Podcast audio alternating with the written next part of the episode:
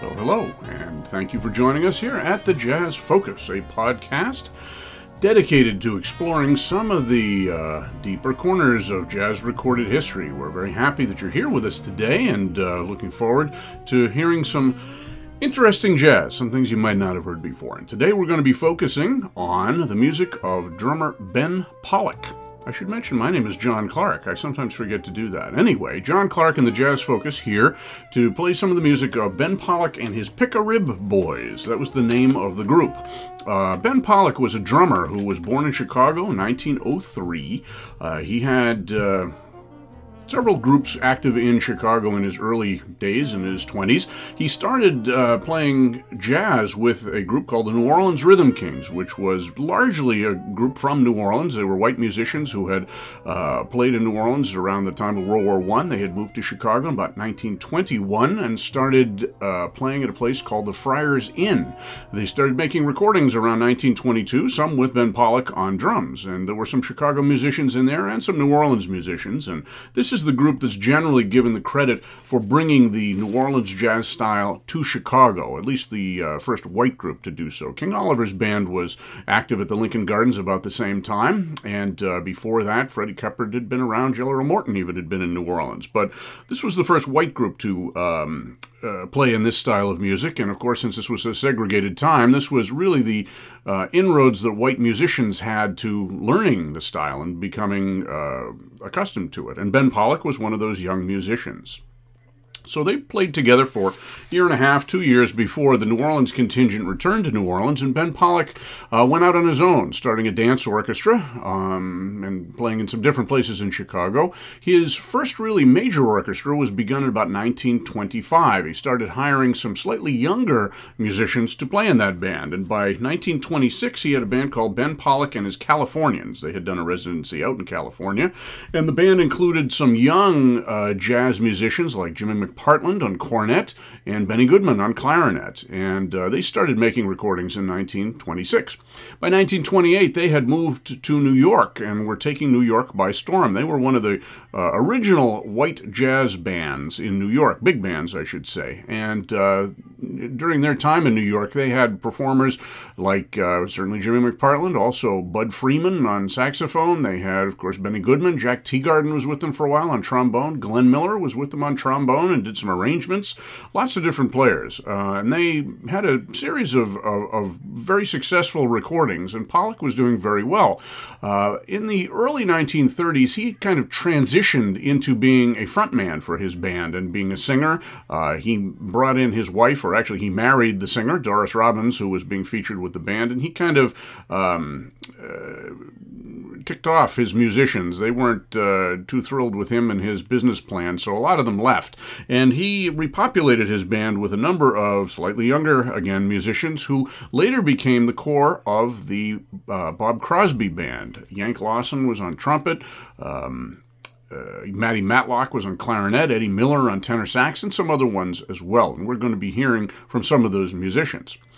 Uh, and as the 30s went on, Pollack uh, continued in the swing era. He started using people like Harry James, Irving Fazola, lots of different people, but he never gave up his interest in Dixieland jazz. Dixieland is a term that was used at the time. Uh, people have some problems with that as being redolent of the Old South now. Uh, some people prefer the term traditional jazz, which I don't think really quite sums up the type of music we're going to be hearing today. This is a combination of Dixieland jazz, swing jazz, New Orleans type style music and pop music as well, and with a leavening of what uh, came to be known as Chicago jazz. So we're going to be hearing this group, as I said, called the Pick a Rib Boys, uh, Ben Pollack and his Pick a Rib Boys. And even when he was leading his big band in the 1930s, he featured uh, a couple of recording dates uh, with a cut-down personnel, which was essentially a Dixieland front line of trumpet, trombone, clarinet, tenor sax, and a rhythm section. And they played some of the earlier repertoire and also some pop tunes in the style of what they were calling Dixieland. And as I mentioned, many of the musicians later went on, or some of the musicians from the, that period went on to become members of the Bob Crosby Band. And that was really the kind of stylistic uh, definition of the Bob Crosby group, including their Bobcats, which was their small Dixieland ensemble. So we're going to start with uh, actually. a version of the Pick-a-Rib Boys from about 1950. And uh, these were recordings that were made for Savoy uh, and some other labels as well, but mostly for Savoy, the small label that we usually think of as a bebop label. Charlie Parker's recordings were on there, many of them, um, but they had a Dixieland policy as well. So we're going to hear. Um, some Dixieland standards for you right now and some swing tunes as well. We're going to start out with Fidgety Feet, which was originally called War Cloud. It was a tune that was written by the original Dixieland Jazz Band around the time of World War I, but was renamed after the war ended. Then we're going to go backwards again to about 1920, one of the big hits of 1920 for Ben Selvin. This is called Dardanella. Then a, another original Dixieland Jazz Band tune called Sensation. And then we're going to do a real old tune called Mighty Lack a Rose, which was a feature for Jack Teagarden, who was guesting with the band at the time. So the band we're actually going to be hearing on these recordings was Ben Pollack's regular band. He had some uh, fairly long and, and, and uh, I would guess lucrative engagements at various Hollywood clubs. He had uh, settled in um, uh, Los Angeles by the late 1930s, and that's where he pretty much made his uh, home for the rest of his life. Uh, this band consisted of some studio musicians and some other uh, players who went on to do some other things. We have on cornet Dick Cathcart, who was a young player at the time, he later went with Lawrence Welk's band and married one of the Lennon sisters, believe it or not, but he was a very fine jazz cornetist, as we will hear. Uh, we have Mo Schneider on trombone. Matty Matlock is on clarinet. We have Ben Pollack, of course, on drums. I think Ray Sherman is playing piano on here. And um, I believe it's Morty Corb on bass. I'm going to check on that one, and we'll talk about that when we get back. So those are going to be our tunes for right now. Fidgety Feet, Dardanella, Sensation, and Mighty Lack a Rose.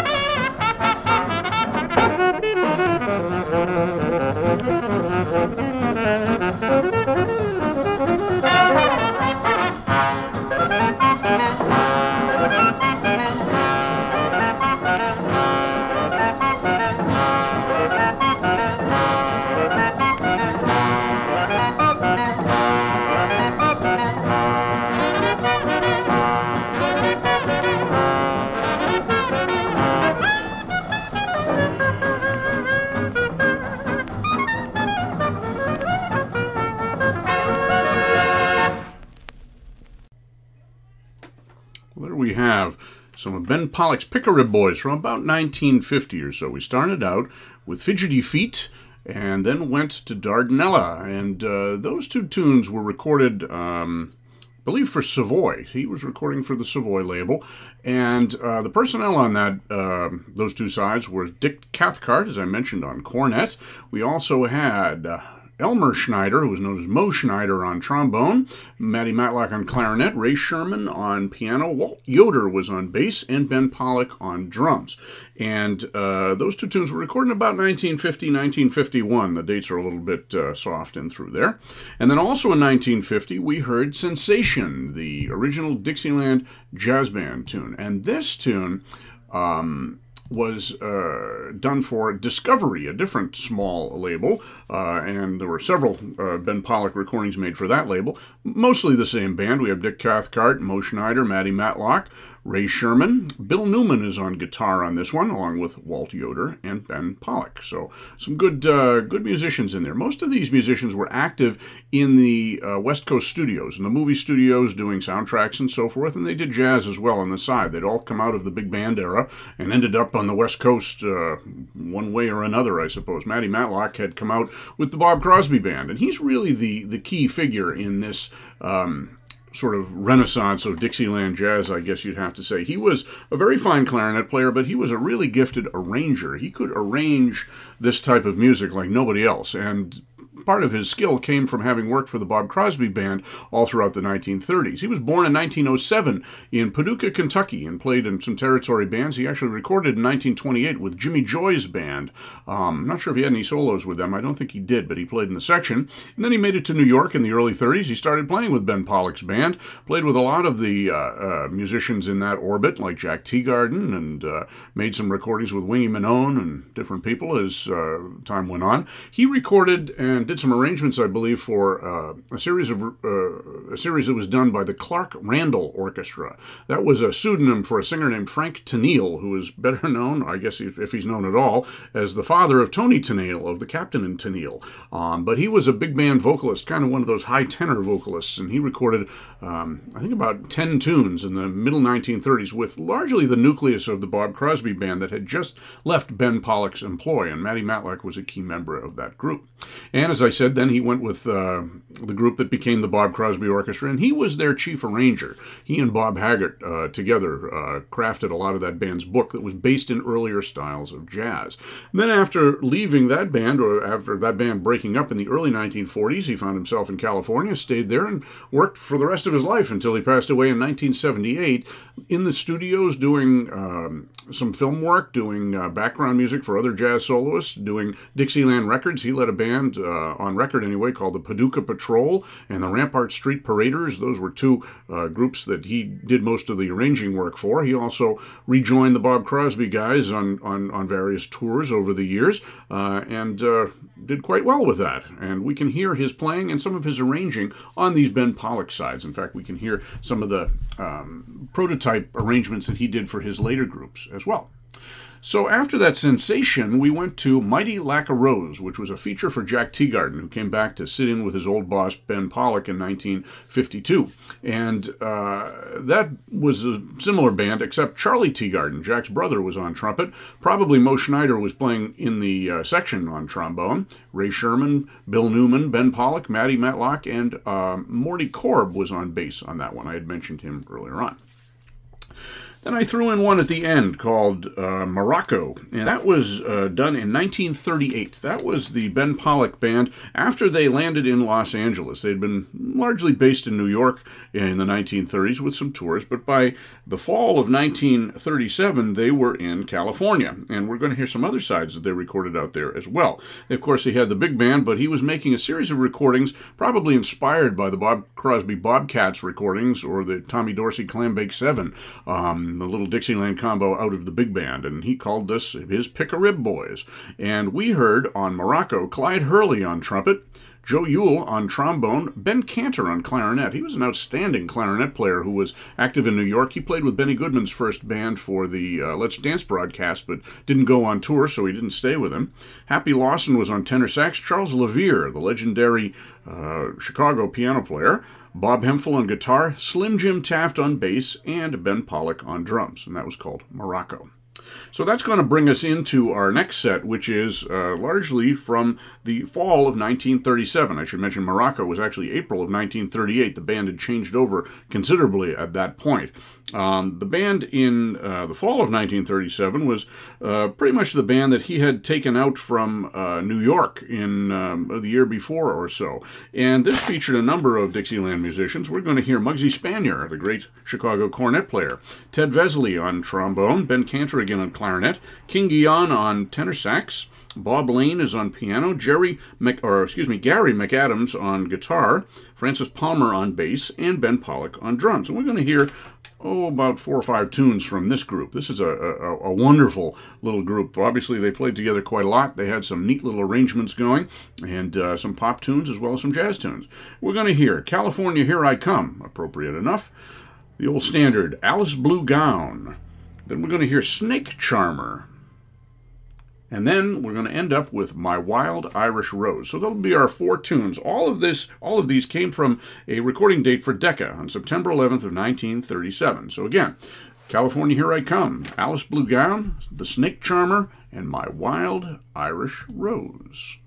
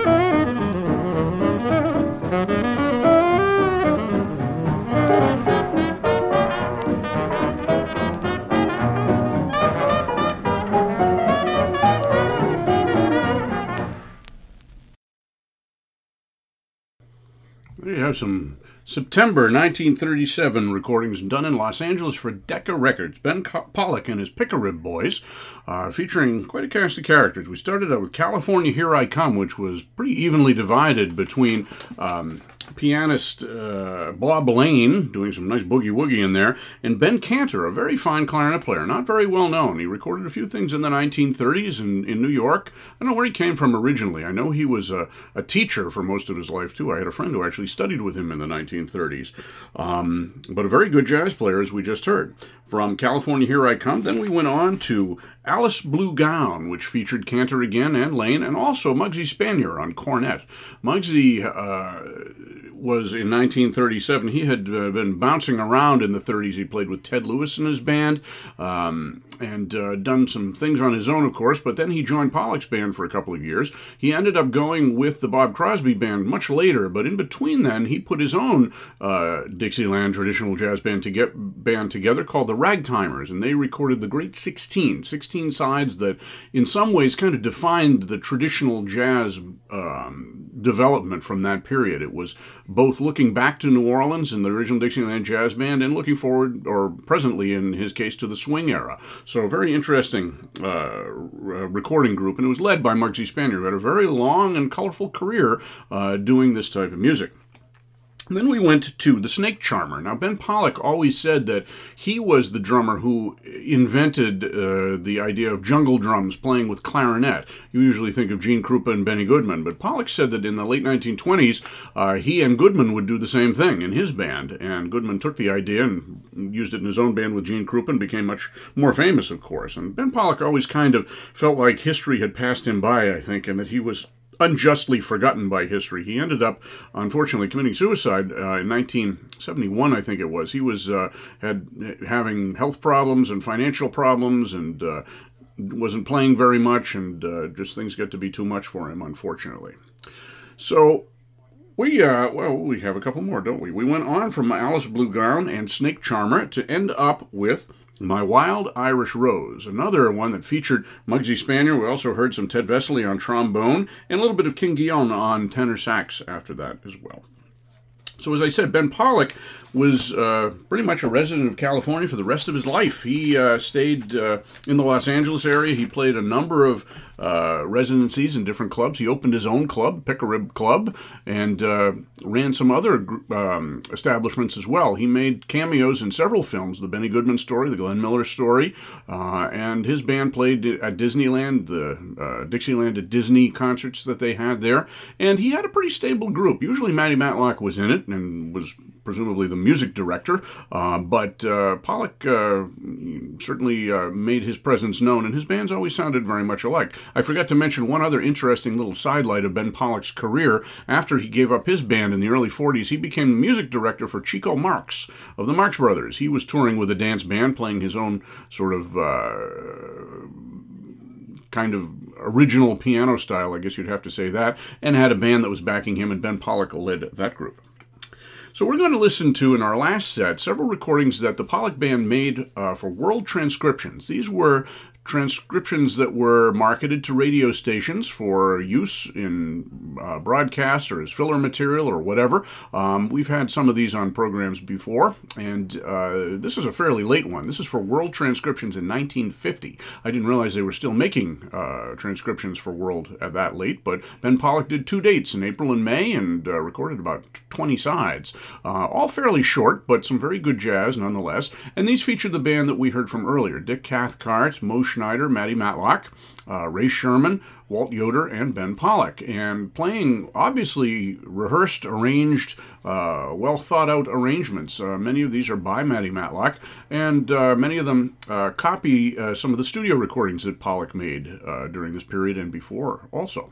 So we're going to hear four tunes we're going to hear the San Antonio Shout, which is a Wingy Manone tune that he kind of uh, took from a, a, 20s tune that Bix Beiderbecke and Frank Trumbauer recorded called uh, There'll Come a Day. And he simplified it a bit and it became the San Antonio Shout. And the uh, Crosby Band recorded this. This is a, a, a not terribly well known, but a very fine Dixieland tune. At the Jazz Band Ball will be after that. That was from the book of the original Dixieland Jazz Band. Echo in the Cavern, which is a blues performance. It's going to feature Dick Cathcart and I Can't Give You Anything But Love by Jimmy McHugh, and that's going to feature some very nice Matty Matlock clarinet playing. So this is the Ben Pollack Pick-a-Rib Boys, and those tunes which we will hear. San Antonio Shout at the Jazz Band Ball, Echo in the Cavern, and I Can't Give You Anything But Love.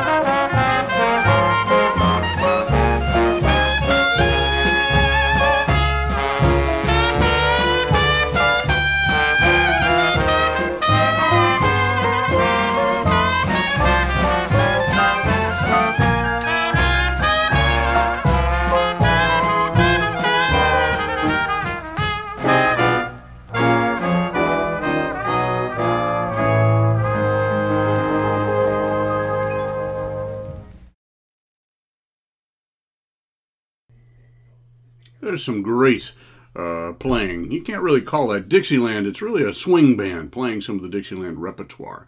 I transposed two of the tunes here, but I'm sure you figured it out. We started out with San Antonio Shout, and then we went to Echo in the Cavern, that blues tune. Then we went to Jazz Band Ball, and finished up with I Can't Give You Anything But Love. All lovely playing by all the players. And that last one, especially, uh, Matlock and Dick Cathcart on cornet were just outstanding. Uh, we heard some very fine trombone by Mo Schneider, Ray Sherman on piano, Walt Yoder on bass, and Ben Pollack on drums. We got to hear him play out a little bit on a couple of those tunes. So I hope you've enjoyed the Ben Pollack program, Ben Pollack Pick-a-Rib Boys. This is some some very high level professional playing from 1937 all the way up to about 1952. And uh, get to enjoy, especially some of the arrangements by Matty Matlock, which were much more uh, familiar to us from later bands, but they were clearly being developed at this point. So you've been listening to the Jazz Focus. Hope you've been enjoying these. My name is John Clark, and uh, we've been on Anchor.fm here for quite a while, and uh, hope you're you're patronizing uh, our, our, our, various uh, platforms, whether Spotify or Apple Music. If you'd like to be a sponsor of the program, you know what to do. There's a little button right above the menu, I believe, on most of those uh, uh platforms to let you know that uh, we're looking for your help. So hopefully you're interested enough to keep us going on these programs. So until the next time, this is John Clark and Jazz Focus, and I'll see you on the other side.